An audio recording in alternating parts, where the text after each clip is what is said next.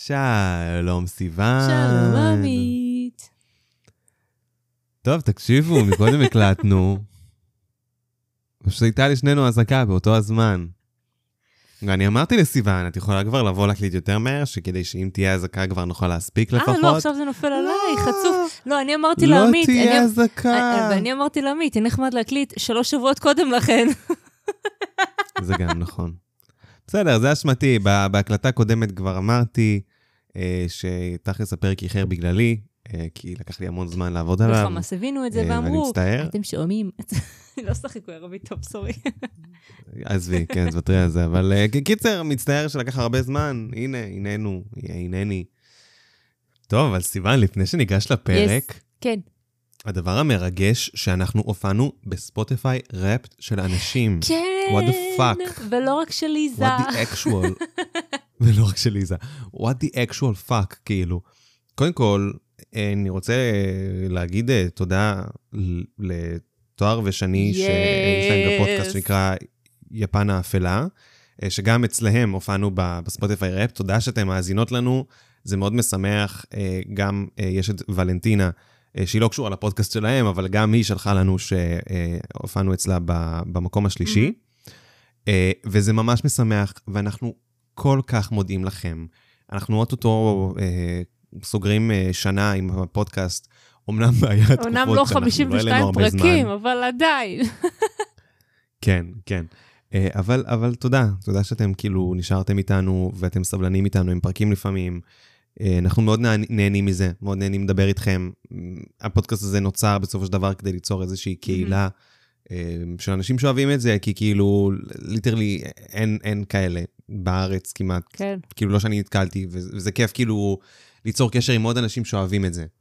אז תודה לכם, כן, סיוון, מה התחלת להגיד? כן, אני רק קצת לחזור על זה, כי פשוט נראה לי התפרצתי לעמית למילים שלו. מי שרוצה לשמוע את הפודקאסט שלהם, קוראים לו יפן האפלה, ואם אתם לא מוצאים, באנגלית אפילו The Dark Side of Japan, נכון? כן. כן. הם בחורות מאוד חמודות, אנחנו, שלנו, אולי יום אחד אפילו נעשה איזה פרק ביחד. למה לא? מה אתם אומרות? וזהו, תודה לכם. פרק קהילתי. בואי ניגש לפרק. פרק קהילתי. פרק 7 אנשים בחדר. בדיוק. כי הם שלושה בפודקאסט, אנחנו כולה 2. איך הן מקליטות מרחוק, אני רוצה לדעת, או שהן לא מקליטות מרחוק, כאילו, אנחנו 2 בקושי מסתדרים. הם יענו לנו, תשמעו את הפרק, תגידו לנו מה זה, אחרי שתשמעו את הפרק, תעדכנו אותם. לא נשאל אותם זה, ניתן להם, נפתיע אותם. סבבה. נפתיע אותם, נעשה להם קול אאוט. טוב, יאללה, בואו נתחיל את הפרק. יאללה.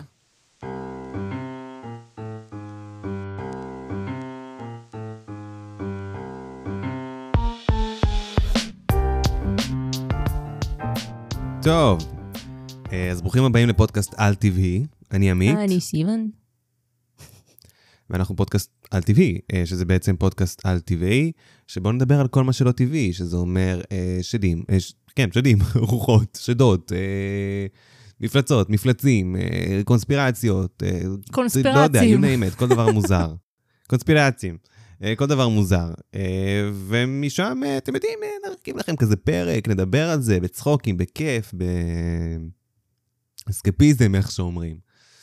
וזהו, בתקופה הבאה אנחנו לא נתעסק יותר מדי עם פרקים עם טריגרים קשים, אז אין צורך להיכנס לזה, ומעבר לזה זהו, נראה לי שאפשר כבר להיכנס לפרק. גש לפרק, עמית. בשנת 1955, איש עסקים יוצא מסינסינטי לכיוון ביתו בלבלנד, אוהיו. הוא נסע בכביש המהיר שהתפתה לאורך נהר מיאמי הקטן, וכשהוא התקרב ללבלנד והחל לחצות את הגשר, הוא ראה 3 דמויות בצד הדרך. עכשיו הוא עצר את הרכב ויצא החוצה כדי לראות מה הם עושים. וכשהוא יצא, הוא היה המום. למה הוא היה המום? כי הוא הבין שהם לא היו אנושיים. מפתיע, פודקאסט על טבעי. היה קשה להסביר את מה שהוא ראה. הראש שלהם היה כמו ראש של צפרדע. היו להם ידיים מרושתות ואורם היה קשה ומחוספס, אבל הם היו לבושים ואפילו שוחחו אחד עם השני. בסופו של דבר הם שמו לב שאיש העסקים נמצא שם. הם הסתובבו לעברו ואחד מהם הניף מטה קסמים או מין מוט כזה שפתאום הכיל להפיק ניצוצות כחולים ולבנים. אותו איש עסקים מעולם לא חזה במשהו כזה. הוא נס חזרה אל תוך הרכב שלו, נתן גז כדי להגיע למקום מבטחים. והוא הצליח. הוא חי יום נוסף כדי לספר את הסיפור. הבעיה היא שהסיפור לא באמת קרה, לפחות לא ככה. למעשה, הסיפור האמיתי מעניין הרבה יותר ומורכב משלושה אירועים שונים, שאני אפרט עליהם בפרק של היום. לא, בשבוע הבא. מה? סתמי כבר, יואו. בשבוע הבא. קודם כל, דברי קרוב למיקרופון. את מכירה כאילו קצת את הסיפור שלו? בכלל לא. מה ששלחת לי של התרגום וזה, לא נכנסתי בכלל לברר מה קורה שם. בכלל אבל.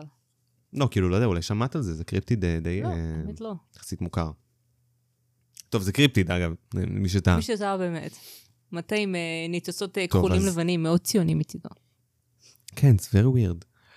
לפני שנתחיל, יש סיפור נוסף שמסתובב ביוטיוב. עכשיו, אין לו יותר מדי אמינות, אין ממש דרך כאילו לוודא אם הוא נכון או לא, אבל מספרים שב-1690 נאמר לכמה, לא יודע אם זה נכלל מתיישבים או מתנחלים צרפתיים, סטלרס זה מתנחלים או מתיישבים, או שזה אותו דבר? או שזה שוני במחלוקת ועדיף לא להיכנס לזה? לא עכשיו, לפחות. אוקיי. אז נאמר לכמה מתיישבים צרפתיים על ידי שבט השני, שלאורך נהר מיאמי ישנו שד נהר שנקרא השנהק, ושהם נקשו אליו, ובמקום כאילו לראות בו אנשי הכפר, הם רצו חזרה והביאו את הלוחמים הטובים ביותר שלהם לנהר, אבל עד שהם חזרו, היצור בעצם ברח, והם לא ראו אותו שוב. אבל הטענה היא בעצם ששדה הנהר האלה מתקיימים לאורך הנהר.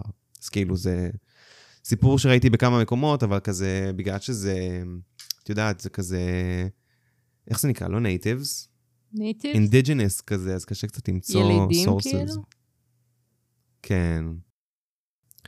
אז הסיפור שהתחלנו איתו, איש העסקים שדיברנו עליו מקודם לכן, נקרא פרנק אוסטין וייטקוטן. והייתה לו חנות לעיצוב פנים בעיר. הוא היה גם המתאם הראשי של ההגנה האזרחית במחוז המילטון, וראש חיל המשקיפים הקרקעיים.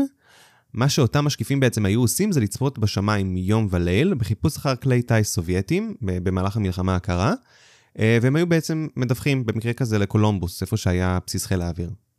אם הצלחת להבין את הרעיון. כן, הצלחתי. לקח לי זמן להבין, כאילו, כשתרגמתי את זה. בנוסף, חוקר הבאמים בשם ליאונרד אולינג סטרינגפילד, שגר בסינסינטי, היה מקושר לפרנק וייטקוטן, אותו אדם שקיבל את המידע על האנשים שהיו עדים לשלושת המקרים הללו. פרנק היה זה שהציע ללאונרד שעליו לדבר עם אדון בשם רוברט הניקאט, עם בחור נוסף בשם קרלוס פלניגן, מפקד המשטרה ג'ון פריץ, וארנסט ותלמה מגנון. אוקיי, עכשיו, כן. רק שאנחנו נעשה גם סדר. אנחנו בעצם... לא, לנארד בעצם קיבל עצה ללכת ולדבר עם כל האנשים האלה? משהו כזה. משהו כזה? כאילו, כי לנארד הוא החוקר, לנארד וייטקוטן, נכון? כן. אוקיי. כן, כן, כן. אז לנארד הלך ללאבלנד, הוא דיבר עם מפקד המשטרה, והוא גילה שבעצם אותו רוברט הניקאט, היה כאילו טבח של פסט פוד באיזה בית קפה בלאבלנד, אבל כאילו עכשיו הוא עובד בסינסינטי. אז לנארד דיבר עם מפקד המשטרה, ולאחר מכן עם רוברט הניקאט, וזה מה שהוא גילה. בחור בשם רוברט הניקאט, שחי ועבד בלאבלנד, בתור טבח פסט-פוד בבית קפה, נסע לסינסינטי על מנת לבקר. הוא נשאר עד מאוחר מאוד, והשעה כבר הייתה אחרי חצות, ועכשיו אנחנו כאילו כבר ב-25 למאי. השעה היא 3:00 לפנות בוקר. הוא מתחיל להתקדם חזרה הביתה, בעוד שהוא נוסע בכביש אגרה מדיריה, שעכשיו נקרא כביש לאבלנד מדיריה. הוא בדיוק ירד במין מדרון, ממש לפני שמגיעים לכביש ההופפול, וממש לפני שהוא מגיע לדרך הופפול, הוא רואה 3 אנשים קוראים ברך בדשא ומתפללים. אני מרגיש שיש לך משהו להגיד. כי אני רואה, אנחנו בשיחת וידאו, אני רואה אותך צוחקת. לא, תדמיין, אתה באמצע הדרך, באמת, literally nowhere, אין פה כלום. ואז יש לך 3 אנשים קוראים ברך ומתפללים. איזה מלחיץ. זה קרה בלילה? כן. עכשיו השעה היא כאילו 3:30 לפנות בוקר, כאשר רוברט מגיע לאותה נקודה, והוא לא ממש מצליח להבין מה הוא רואה, אז הוא כאילו עוצר בצד ויוצא מהרכב כדי לראות מה העניין. כשהוא סוגר את הדלת אחרי שכבר יצא, הוא מצליח להשיג קצת מבט יותר טוב, והוא מבין, אלו לא בני אדם, והם ממש לא קוראים, אלו 3 יצורים משונים, וזה כיצד שהוא תיאר אותם. הם היו בגובה 90 סנטימטר, וצבע אורם היה אפור. מאוד מכוערים. הפרצופים שלהם הזכירו לו צפרדיה, בגלל שהפה שלהם היה מין קו דק שהתפרס לאורך כל הפרצוף. היה להם אף ועיניים רגילים, אבל לא היו להם גבות. הם היו קרחים עם כפלי שומן קטנים לרוחב הראש. אבל זה לא היה מה שתפס את תשומת ליבו, אלא אותה הצורה המוזרה של פלא גופם העליון. בצד ימין של הגוף שלהם הייתה בליטה עצומה שבלטה החוצה מהכתף שלהם למטה אל המותניים. וזה גרם לכך שהזועה הימנית שלהם התחילה כאילו נמוך יותר, כדי שהיא תוכל סוג של לעבור ולעקוף את אותה בליטה. הניקאט הבהיר שלא היה לו מושג אם הם היו לבושים או לא. אחרי שאני אסיים את הסיפור, אני גם אראה לך, יש לי תמונה. Okay. כאילו לא תמונה שהוא צילם, אבל... שאני כן, אראה. אילוסטרציה. Oh.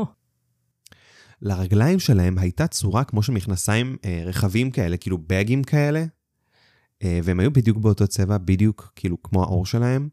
הבעיה הייתה שלא היו קווים שבאמת הצביעו כאילו על קיומם של, או אי קיומם של בגדים, את מבינה? כאילו לא היה כזה איפה שהחולצה נגמרת, או איפה שהמכנס נגמר או מתחיל. זה לא נראה, כאילו היו להם בגדים. פשוט האור שלהם כן. היה כל כך אחיד, שאתה לא יודע אם זה אור או... גם כל כך מוזר, כאילו צורה שאנחנו לא רואים בטבע. כן.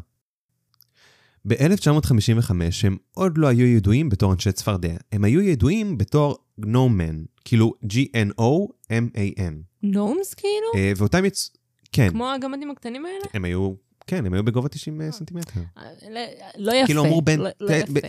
בין 3 ל-4, בין 3 ל-4 פיט, וזה יוצא כאילו בין 90 לבין 1.20 בערך, אם אני לא טועה. עכשיו, אותם יצורים עמדו בתצורה של משולש, יעני פורמיישן של משולש. ככה תיארתי. והסתכלו מעבר לכביש. כשרוברט עצר והפנסים פגעו בהם, זה לא תפס את תשומת ליבם בכלל. כשהוא יצא וטרק את דלת הרכב, זה לא הזיז להם בשום צורה. הם הסתכלו בריכוז על משהו בצד המערבי של הכביש, ולא הסיטו את מבטם ממנו. רוברט סיפר שאחד מקדימה, הראשי כביכול, הרים מטה על לראשו, וניצוצות כחולים קפצו מיד אחת לשנייה הלוך ושוב. רוברט אומר, כשהוא סיים, הוא לקח את המוט, הוא התכופף, שם אותו כאילו בדשא, וזה נראה כאילו קשר את זה סביב הקרסוליים שלו. אחר כך הוא נעמד, וכל השלושה הביטו ברוברט. הוא מספר ששלושתם זזו בצורה אחידה, יעני איניוניטי כזה. הם פשוט הביטו בו, ולא עשו שום תזוזה מעבר, ולא הייתה להם אפילו הבעה על הפנים. עכשיו, בשום שלב רוברט לא פחד, כן? הוא אמר שאותם יצורים נראים כאילו תמימים, חברותיים, לכן החליט לגשת ולדבר איתם. זה לא יודע מה קורה עם אנשים. לא, רגע, תבין את הסיטואציה, רגע. הוא בדיוק ראה שלושה, לא יודעת מה, הם כולם באותו רגע, מסתכלים על רוברט, והוא אומר, אני אלך לדבר איתם. כאילו, הוא אומר לו, חיים! התגעגעתי! איך הסתובבתם יחד? עם עיניים פורות כאלה, מסתכלים עליו, הם מספחים לראות אותי. חשב שזה כאילו הצוות, כאילו זה הצוות ריקוד של מייקל ג'קסון או משהו, אני לא יודע, כאילו, שעשו איזה דנס ריהרסל, הוא לא יודע מה. ילדים קטנים, כן. או שזה כאילו, לא יודע מה הוא חשב, באמת לא יודע מה עבר לו בראש. אני לא יודע, באמת לא יודע. עכשיו, בזמן שהוא הלך מדלת הרכב, אחרי שהוא כאילו החליט לגשת ולדבר איתם, בזמן שהוא הלך מדלת הרכב שלו לקדמת הרכב, הם כאילו עשו תנועה לקראתו, אני לא כל כך הבנתי איזו תנועה, אני דמיינתי את זה בתור כמו כזה, לא יודע, לא דמיינתי את זה אפילו. הוא כאילו הגדיר את התנועה הזאת בתור משהו מאוד חינני, אוקיי?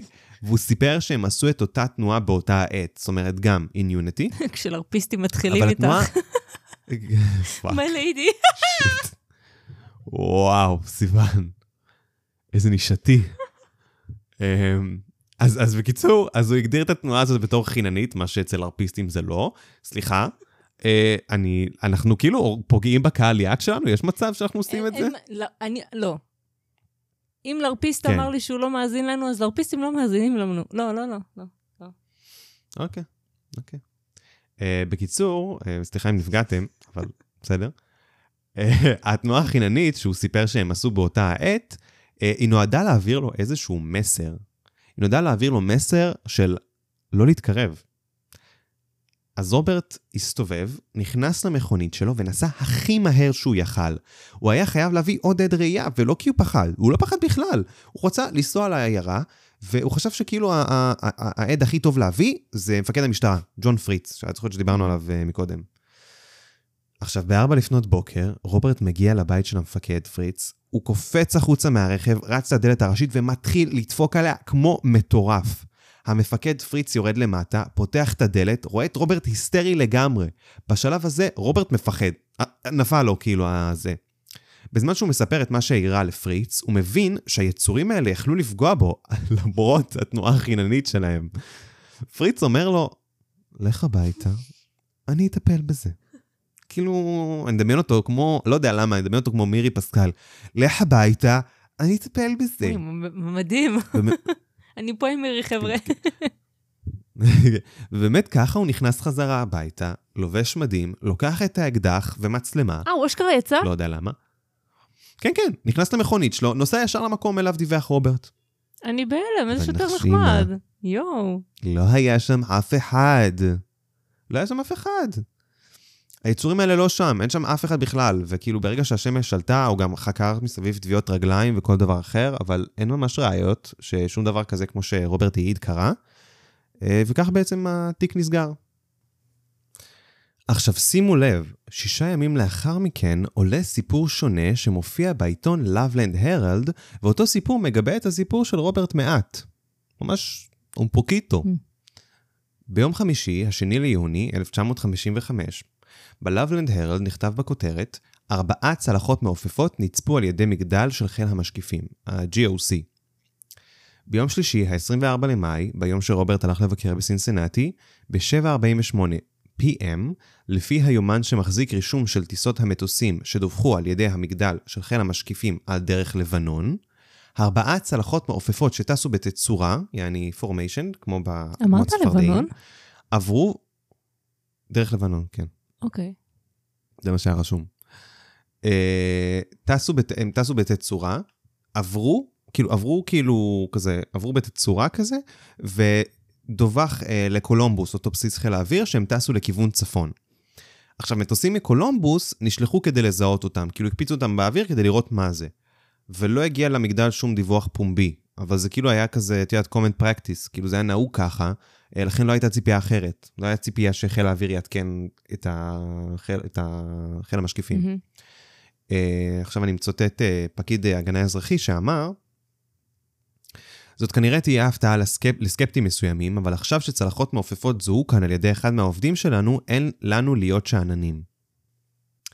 עוד עובדה חשובה נוספת שכדאי שנדבר עליה בנוגע לרוברט, היא שהוא טען שכל האזור הריח כמו צמחייה. תערובת של אלפלפה ושקדים, שזה נשמע כמו החליטות שאני קונה ב... מה זה אלפלפה? לא משנה, לא נגיד איפה. אלפלפה. זה נבטים? נראה לי שזה, אני חושב שזה כמו נבטים. נכון, זה נבט. לא יודע, צמחונית. כמה חודשים לאחר מכן, הוא וחברתו נהגו בדיוק באותו אזור כשהם הריחו את זה שוב. אז הם עצרו את הרכב, כאילו יצאו ובדקו את האזור, אבל הם לא מצאו כלום. אבל שימי לב, אותו ריח יהיה פופולרי גם בעדויות אחרות. מה הריח? אלפלפה ושקדים. מי לעזאזל יודע שהוא מריח אלפלפה? אני לא יודע, כנראה זה ריח כזה כמו של, תראה, כמו של דשא כזה. שקדים את יודעת מה הריח? לא. לשקדים יש ריח? את יודעת מה ריח של שקדים? לשקדים יש ריח? ברור. די, נו. ריח טוב. כן, זה כזה ריח של שקדים. אני אפתח לך עליו שקדים במקרר עוד מעט ונערך אותו. אני לא חושב שלזה יש ריח של שקדים, אבל אם תריכי נגיד תה עם שקדים, לא יודע אם יש לך אולי בבית, כי לרוב יש הרבה סוגי תה שיש להם שקדים. אז תדעי שיש לזה ריח. התקרית השנייה היא תקרית הגשר. ביולי 1955, מוקדם בבוקר, כשהשמש בקושי זרחה, טנדר של ההגנה האזרחית, מחוז המילטון, שנהג בו קרלוס פלניגן, בן ה-19, כשהוא חצה את הגשר והביט מהחלון, הוא ראה 4 דמויות למטה ליד הנהר. עכשיו, הוא לא ראה אותם טוב, בגלל שבקושי היה אור, אבל כן הבחין שהם זזו בצורה נורא מוזרה.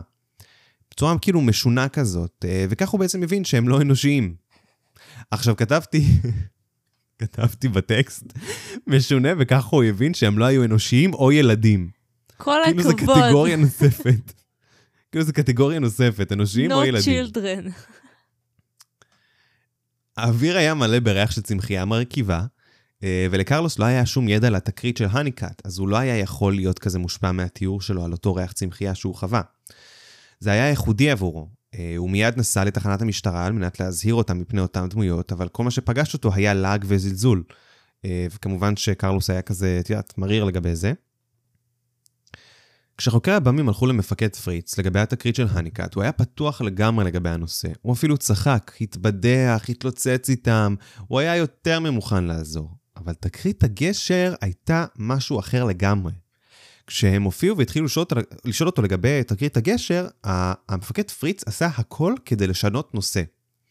כשהם שאלו אותו אם ה-FBI היו מעורבים, הוא מיד שלח, כאילו שלח יד לחפץ על השולחן, וכאילו התחיל to fidget with it, התחיל כזה שחק איתו בידיים בעצבנות. מתוך לחץ, כאילו מתוך לחץ הוא עשה את זה, ומיד ניסה לשנות את הנושא כאילו פעם נוספת. עכשיו, המפקד פריץ גם הכחיש שהוא שלח שוטרים לגשר, והכניס את האזור להסגר, שזה בעצם נוגד לחלוטין את דבריו של פרנק ווייט קוטן, המתאם הראשי של ההגנה האזרחית. ראוי לציין שכל האירועים מ-1955 ועד 2016, כולם מתרחשים בצד הצפוני של נהר מיאמי. רגע, יש קייסים עד 2016? כן. באמת? הכי אחרון, כן. יש גם וידאו, ואני אראה לך בסוף. יפה.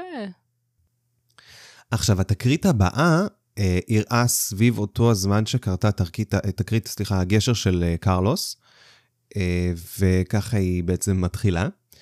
ביום חמסין, ביולי 1955, מספרים שזה היה יום כל כך חם, שהחום ממש כאילו זלג לתוך הלילה, ושכאילו כל תושבי האוהיו פתחו את החלונות שלהם, כדי לתפוס את כל בריזה שהם יכלו.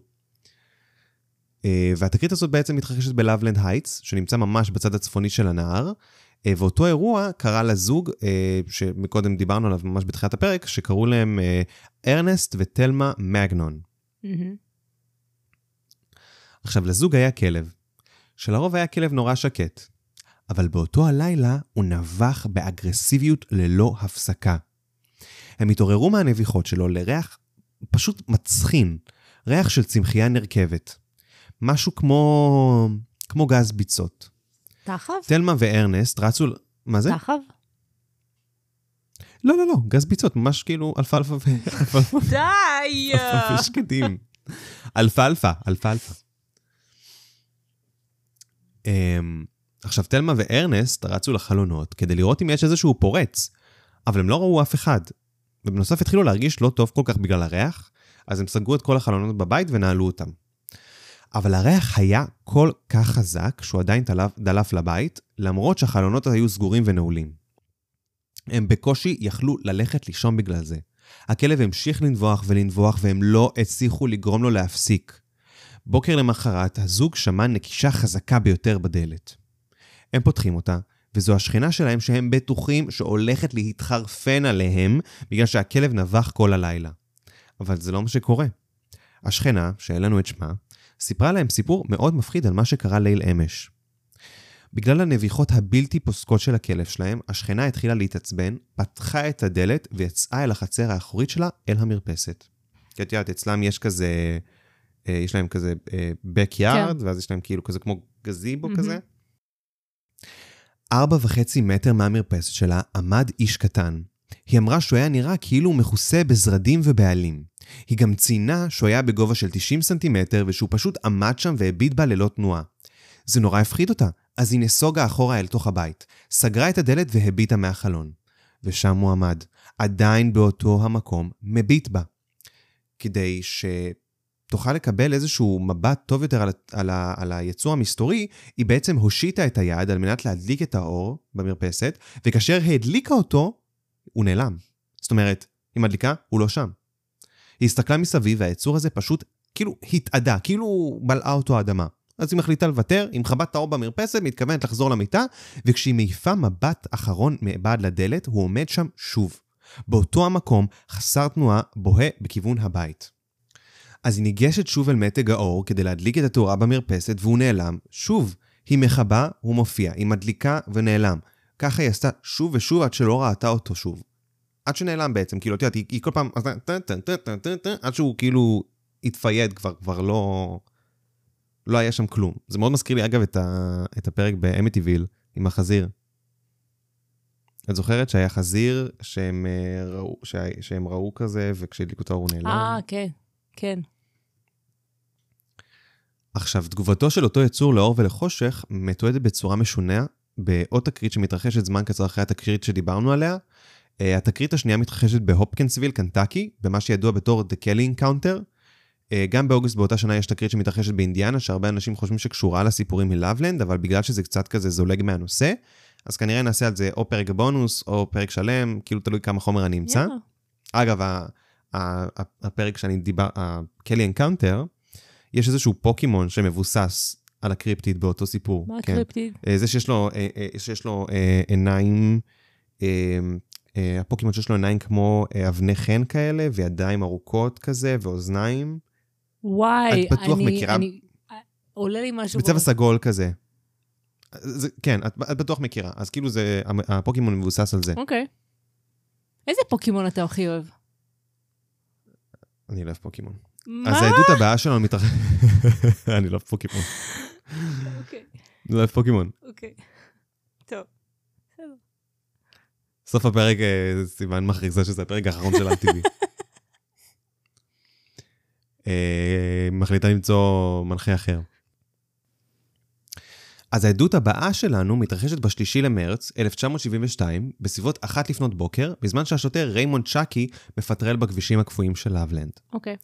שקי נסע בריברסייד דרייב, עד שהוא המשיך לאיסט קמפר, וכשהוא הגיע לבערך 10084 איסט קמפר, שזה רחוב, הוא ראה מה שנראה כמו כלב בצד הדרך. אותו הכלב רץ מלפניו במהירות. שקי שחט את הבלמים והחליק עד לעצירה מוחלטת. הדבר שפנסי הרכב שלו העירו עליו לא היה מממלכת החיות שאנחנו מכירים. הוא הביט ישירות באיש הצפרדיה של לאבלנד. וכך תיאר השוטר שקי את איש הצפרדיה שפגש. הוא שוקל בסביבות ה-20 קילו, גובהו היה בין 90 ל-1.21 מטר, היה לו אור קשה ומחוספס, היה לו ראש ופרצוף כמו של צפרדיה ואולי אפילו לטאה, והוא מספר שאותו יצור זינק מעבר לכביש, מעבר למעקי הבטיחות, למטה לגדה אל תוך המים הקרים כקרח שנהר מיאמי הקטן, ולאחר מכן השוטר שקי מיד הלך לתחנת המשטרה והגיש דוח. לכאורה, לאחר מכן, שוטר אחר הלך לחקור את האזור ומצא סימני שריטות על המעקה איפה ששקי טען שהאירוע קרה. אוקיי. החלק הזה לא אומת. כל הסיפור הזה הוצא מתוך כתבה בעיתון, ובתוכה הם ראיינו את השוטר שקי, אז זה מה שקרה לפיו. מה שעוד מעניין הוא שבתוך אותה כתבה הם ראיינו שוטר נוסף בשם מרק מת'יוס, ולפי מה שהוא מספר, רק שבוע אחרי התקרית של שקי, הוא עשה פטרול ברגל, בדיוק שם, ליד מפעל שנקרא Totes Boots, בלילה בקור, שזה די נשמע כאילו הם חיפשו את היצור הזה בצורה אקטיבית, כאילו הם ניסו כזה לצוד אותו.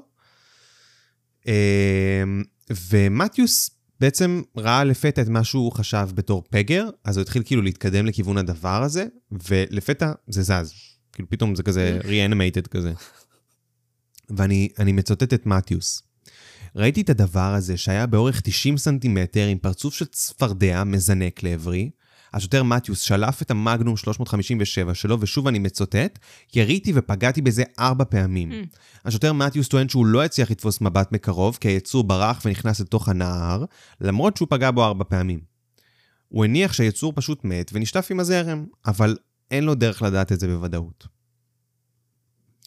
מה שחשוב הוא שהשוטר מתיוס לא שינה את הסיפור שלו לתקשורת כמו שכולם אומרים. בכתבה חודש לאחר התקרית הוא אומר שהוא חשב שזה אולי הייתה איגואנה, שהוא עדיין חושב שזה אולי הייתה איגואנה.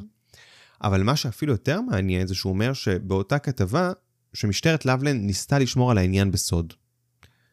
אז הושיבו את השוטרים שקי ומתיוס, יחד עם אמן קלסטרונים של המחלקה על מנת ליצור את סקץ' וביחד הם הסבירו מה הם ראו וכשהאמן סיים והראה להם את הציור, שניהם הסכימו שככה הוא נראה. אז איך הדבר הזה הודלף לציבור? איך גילינו? אז זה מה שקרה. הם לקחו את האיור ושלחו אותו לזיאולוג בשם פרי וייקמן, בגן החיות של סינסינטי. וייקמן הסתכל על זה ואמר שזה לא מממלכת החי, ושזה 100% לא יכול להיות איזשהו אמפיביאן או זוחל, בגלל מזג האוויר והטמפרטורה באמת לא מאפשרת את זה. הוא מספר שיש קרפדות ענקיות באפריקה, אבל אין סיכוי ושזה לא אפשרי. הוא אומר שהניחוש הכי טוב שלו זה שאם הם נתקלו בחיה, הם נתקלו במסקרט ענקי. במה? שזה מסקרט מסקרט, אז כאילו, את לא זוכרת, שלחתי לך, פאקינג מתרגמים את זה, ואמרת לי, זה סוג של בונה, כן. אז כאילו, זה סוג של בונה, אני חושב, אני לא יודע בדיוק מה זה. אוקיי, זה יכול מסקרט, להסביר, כאילו, M-U-S-K, אבל זה ממש יכול להסביר את ה... שהם רואים, כאילו, חושבים שיש לו יד למטה כזה, וזה הזנב בעצם. אז זהו, יכול להיות שזה גם ראו יצורים שונים, ומה אם זה מסקרט פשוט עם מחלת אור? לא חסר. אם את כבר כאילו תוהה לגבי התיאורים, אני אשלח לך ברגע זה את התיאור הראשוני, אני זוכרת עם הבליטה ביד, אני שולח לך אותה עכשיו לוואטסאפ. אוקיי. ובבקשה, תתארי למאזינים את הדבר המזעזע שאת רואה, זה גם יעלה באינסטגרם. מה זה? זה מזעזע. זה מזעזע. זה דפיקשן מזעזע. לא, אני לא יכולה אפילו לתאר את זה. זה נראה כמו המפטי דמפטי פגש את התאומים מאליס, ולא... כן. עכשיו, זה היה התיאור הראשוני, והוא מאוד שונה מהתיאור השני, תכף אני אשלח לך גם אותו. מישהו בגן החיות הדליף את הסיפור לתקשורת, וכאשר התקשורת ביקשה לראות את האיור, הם קיבלו סירוב, ונאמר להם שהציור תחת מנעול ובריח. אך בעתיד, האיור הזה בכל זאת שוחרר לציבור, וניתן לראות אותו באינסטגרם שלנו. סיוון, זה אצלך בפרטי עכשיו. Thank you. אוקיי. מה אני אגיד? איזה איור חמוד האמת. יש לזה...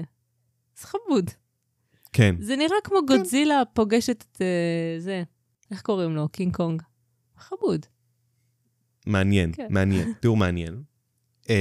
אז השוטרים שקי ומתיוס אמרו שאין שום סיכוי שזה היה מסקרט. הם לא הצליחו להסביר מה זה היה, ושניהם הפכו למוסע ללעג בגלל זה, ומן הסתם הם היו כאילו מאוד מבואסים בגלל זה. יש סרטון מהסרט התיעודי To Catch a Frogman, שבחור צעיר מספר שחבר שלו מכיר את השוטר שקי, ושהוא ממש חרד ועל הקצה כל פעם שמישהו מעלה את הנושא, בגלל שהוא בטוח שכולם חשבו שהוא צוחק, אבל הוא עדיין מאמין בזה. שקי? כן, הוא עדיין מאמין, כאילו שזה משהו רע. אגב, זה נמצא ביוטיוב, To Catch a Frogman, זה כזה סרט דוקומנטרי מאוד חובבני כזה. To Catch a Frogman, בטח כמו הסרט של Flat Earth. כן. כן. כן. בהמשך מתיוס התחיל ממש להתעייף מכל צעדי הקריפטידים והאנשים שמתקשרים אליו בנוגע לתקרית, והוא אומר להם, ואני מצטט, תקשיבו, יריתי, הרגתי את היצור, שמתי אותו בתא המטען שלי, הראיתי לשקי שאמר שזה היה בדיוק מה שהוא ראה, עכשיו תעזבו אותנו במנוחה. סיפור האיגואנה היה כיסוי. מה זה כן היה? אין לנו מושג, אבל זה מגוחך לומר שזו הייתה איגואנה.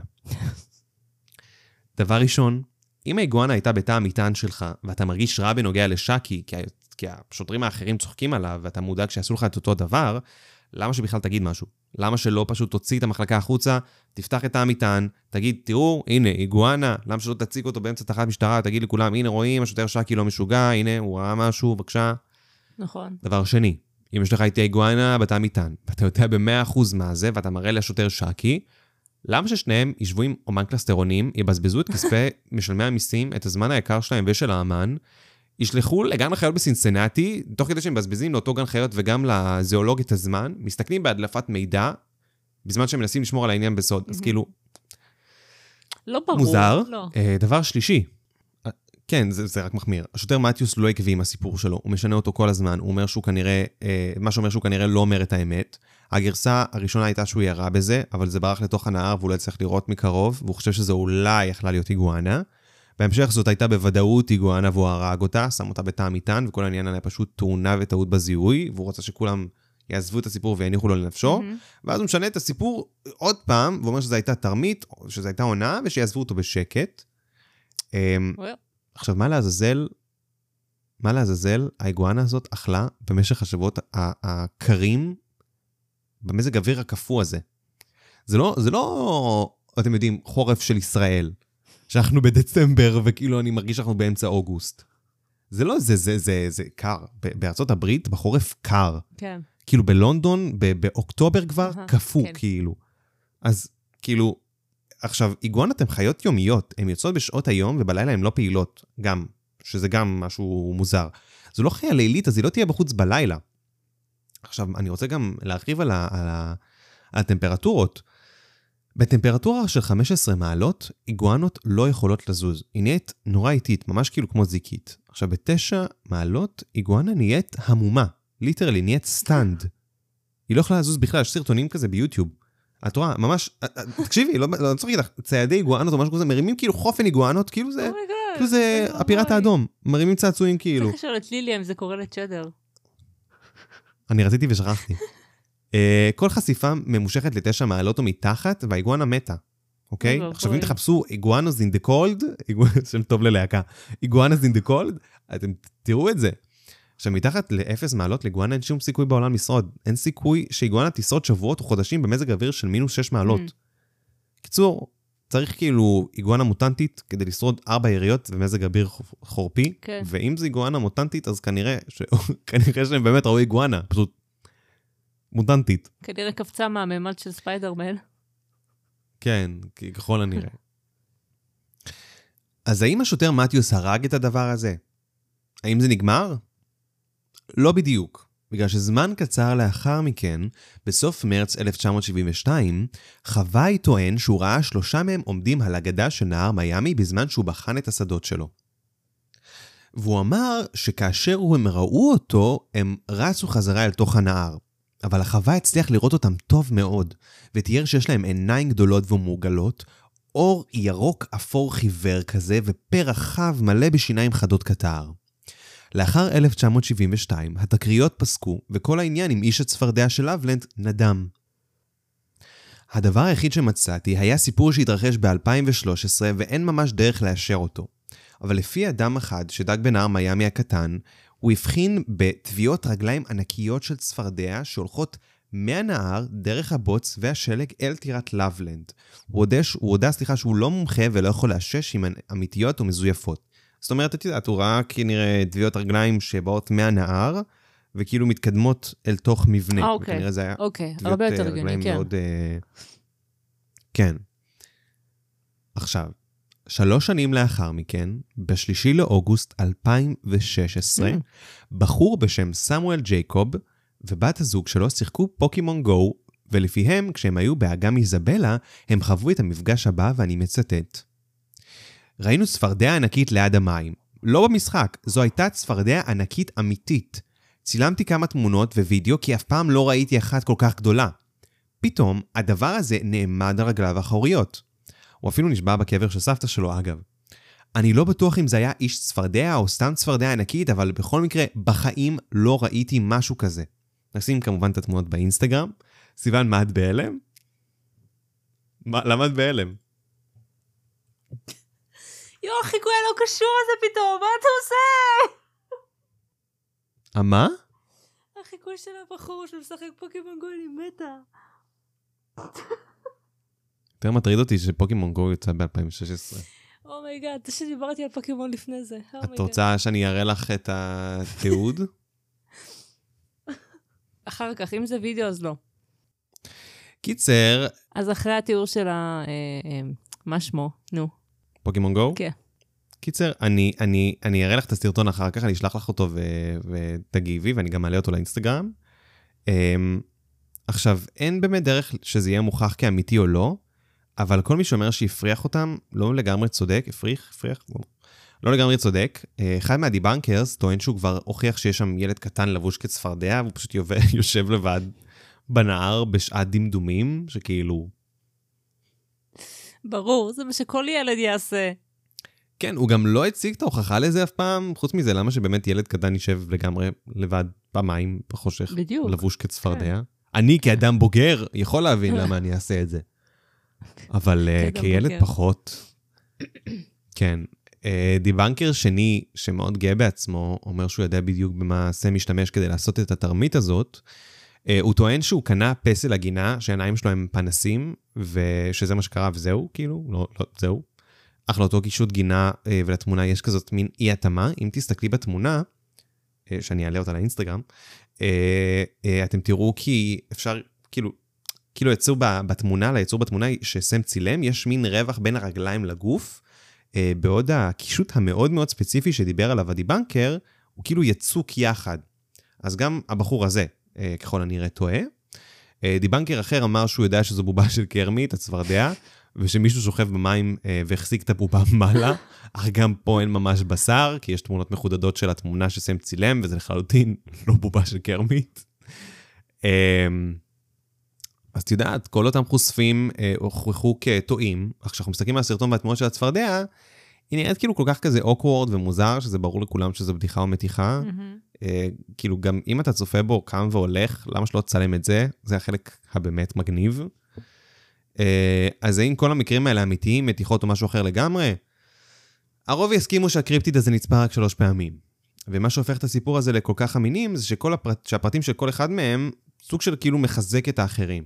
3 האירועים האלה התרחשו לאורך הגדה של נער מיאמי הקטן, וספציפית המקרים של שקי ומתיוס, התרחשו בריברסייד דרייב ובטוויטווי רוד, ליד מפעל המגפיים של טוטס.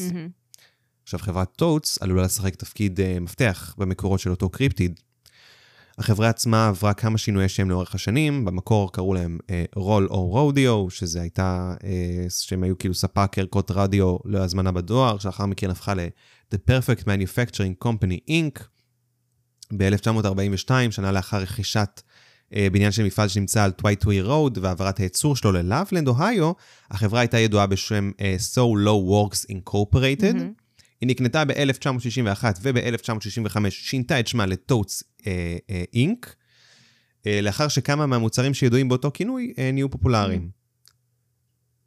עכשיו, הפרט הזה בא על עניין בגלל אחד המוצרים היותר מפורסמים שלהם, שכולל את החליפה היבשה הטובה בעולם, הסקובה טוטס. הפריט שווק לכאורה לאחר שאף טיפוס נבחן בנהר הסמוך, נהר מיאמי הקטן ב-1957, לחברה היו עוד חליפות יבשות ומוצרים שכאלה לפני הסקובה טוטס, כמו ה-Thigh-High Fishing Waders, שיוצר ב-1955, ומכנסי טוטס שיוצרו ב-1956, שהיו כאילו מין טייס קשוחים כאלה וקלים לצייד צבעים. עכשיו, אין תאריך מדויק של הייצור סקובה טוטס, או כמה זמן הפריט היה בשליבי הפרי פרודקשן, כאילו לפי הפרסומות והקטלוגים, זה נראה שהמוצר כלל מכנסי רגל, כזה פוטד, וחולצה עם ברדס, הודד, שכולם יצרו מחומר קשוח סטרצ'י, אנטי תפיסה וללא תפרים מגומי. החליפה אפשרה למשתמשים בה לצלול לזמן ארוך יותר ולמים קרים יותר. בספרו של ג'יי קרופורד, Underwater Work, המוצר מופיע בנספח ורשום בתור The Rubber Frogman Suit, חליפת הגומי של איש הצפרדע. עכשיו, מה מונע מאיתנו לחשוב שכל מה שאותם עדים ראו הוא פשוט ניסיונות של המוצר החדש? כשמסתכלים על תמונות מהמודעות, אפשר לדמיין איך חליפת הסקובה, כאשר מוסיפים לה משקפת וסנפירי גומי, יראו בחשיכת הלילה. כשלוקחים בחשבון את האנדרנלין, האם אדם שבוחן את יעילות חליפת הסקובה שיכול להיראות כמו מפלצת דמוית הדם? אולי. התיאוריה הזאת לא מסבירה מה שני השוטרים שלנו, שקי ומתיוס ראו.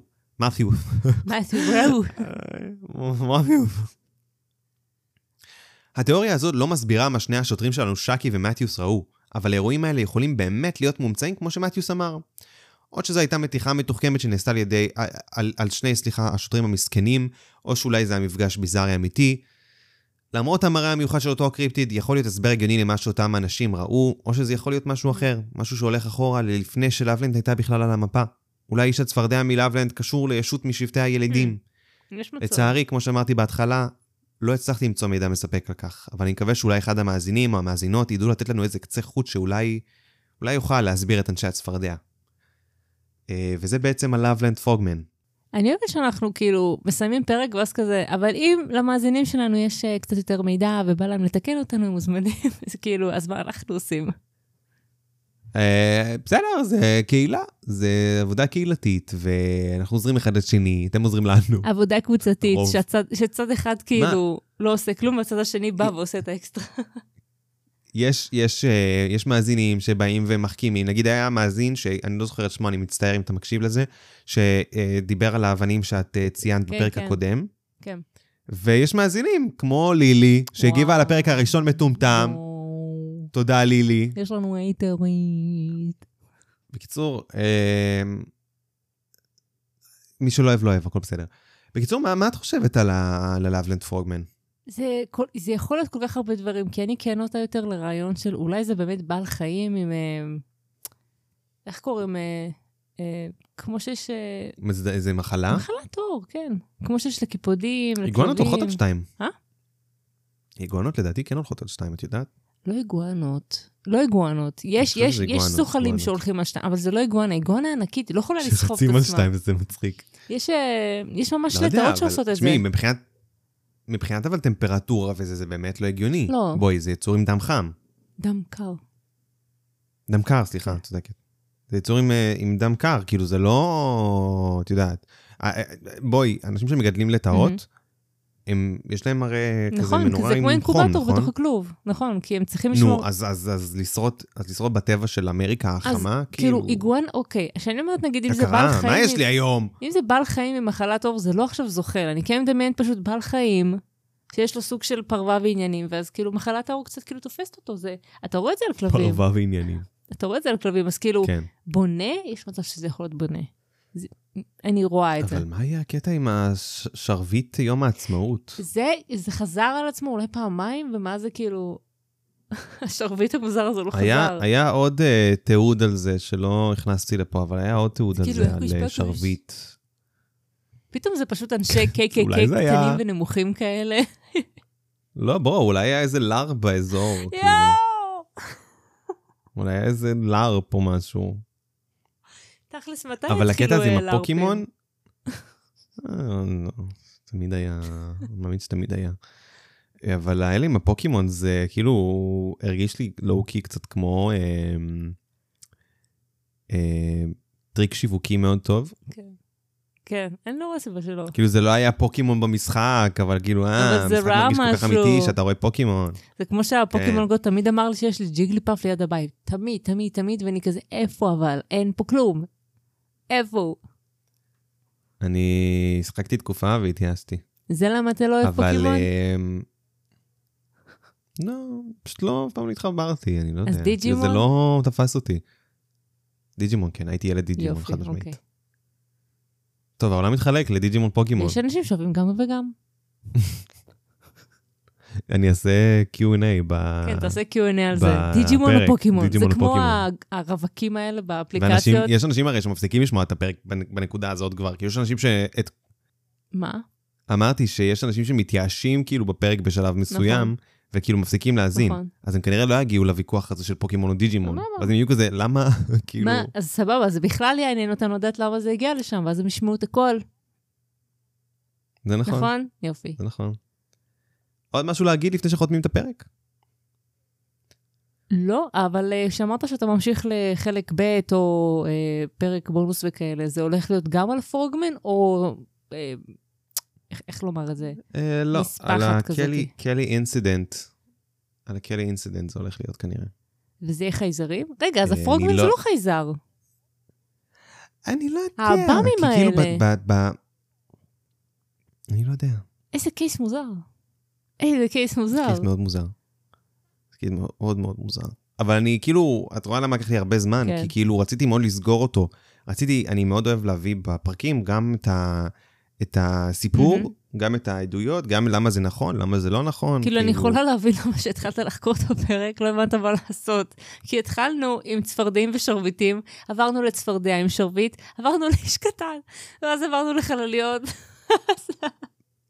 אז הגענו לחזיר וכלב. בגלל זה לא הוספתי את הסיפור בונוס, כי הוא היה עוד יותר מבלבל, והוא גם לא כזה קשור לפרוגמן, כי הוא יותר מדבר על הקלי אינסידנט, מאשר על הפרוגמן. כאילו, כן, אנשים אומרים שאולי זה היה, אבל זה לא, אין לזה מספיק אחיזה. מה זה הקלי אינסידנט? זה איזה מקרה באיזה חווה בארצות הברית, שהם ראו איזשהו יצור, או איזה חייזר, לא חקרתי את זה יותר מדי, התחלתי לחקור, ואמרתי, אתה מתפזר, כאילו, אז אמרתי, אני אעשה את זה כבר פרק. תיקח קוקיה, תאסוף את עצמך. כן, למרות שאני קרח. בכל אופן, בואי נחתום את הפרק. יאללה. טוב, כפי שאתם יודעים, יש לנו רשתות חברתיות, ביניהם לכלל אינסטגרם, פייסבוק, קבוצה בפייסבוק. נכון. ונראה שזהו. תצטרפו לקבוצה, בואו נדבר שם. בואו נדבר שם, בואו, תשגעו אותנו שם. זהו. היא לא פעילה כל כך. אבל יש אנשים, כאילו, אנשים מצטרפים אליי. אני חושבת שפשוט הם מחכים שמישהו יתחיל את הדיון, או משהו. יכול להיות שזה אמורה להיות עבודה שלנו בתור בעלי הפודקאסט, אבל בסדר. אז תצטרפו תעקבו אחרינו באינסטגרם, בבקשה. תעשו לייק בפייסבוק, תצטרפו לקבוצה. דברו איתנו, אנחנו תמיד עונים, בסטורי, באינסטגרם, אנחנו תמיד מדברים, עונים וזה. ואני רוצה גם לבקש מכם אולי לעשות לנו פולו, לא פולו, סאבסקרייב ביוטיוב, אם בא לכם. כן, זה גם יכול להיות נחמד. הפרקים עולים לשם והם בחינם למי שאין ספוטיפיי וזה, אז... זהו, תפיצו לחבריכם שלא רוצים שלהם על ספוטיפיי. ותשאירו ביקורת, אם אהבתם, אם לא אהבתם, אם לא אהבתם ואתם רוצים להשאיר ביקורת שלילית, אז נשמח גם אם תגידו לנו בפרטי, כאילו בצורה מפורטת למה, מעבר ללילי שכתבה מטומטם. אני לא נתפס על קטנות, אני מה פתאום? מה פתאום? לא, אני בן אדם שעובר מהר. ממש, לא מטריד אותי, אני גם לא שומר טינה בכלל. בכלל לא. ואני חושב שזהו, נכון? יש עוד משהו שאני אומר בסוף בדרך כלל, אני כבר נצטרך לעשות לעצמי מסמך כזה. בדרך כלל כאילו המלצות וזה לג'ימייל שלנו שהוא... נכון, וואי, שכחתי. אנחנו מצטערים שאנחנו הזנחנו את ההמלצות ששלחתם לנו, אנחנו כאילו הכל שמור בטבלה. רוב ההמלצות די קצת כבדות. זה כבד, זה כבד על הרס. נחכה עם זה עוד כמה זמן עד שנעשה. אבל הכל יעשה. בסופו של דבר אנחנו נעשה הכל. Don't worry. וזהו, כמיטב המסורת, סיוון. אם את רואה 3 או אפילו איש צפרדע אחד בצד הדרך, ויש לו שרביט של הארי פוטר, קודם כל, תחכים ממנו, כי מה יש לך עם הארי פוטר? דבר שני, תחכים ממנו, כי זה איש צפרדע, ודבר שלישי, תעשי לי טובה, אל תבהי. יס, בעיקר אם הוא איש קטן, 4.5 מטר מהמרפסת. לא כל הגברים. לא כל הגברים. לא כל הגברים. וטוב, יאללה. יאללה. חכה לראות את הפרק שלך, לשמוע אותו. לשמוע אותו. הפרק שלי, דיברתי עליו פרק קודם, אז... אני לא זוכר. אתה לא זוכר? אוקיי, בסדר. הרפד משהו? לא, מה הקשר? לא יודע, טוב. יאללה, מקווים שנהנתם. יאללה, ביי ביי. ביי.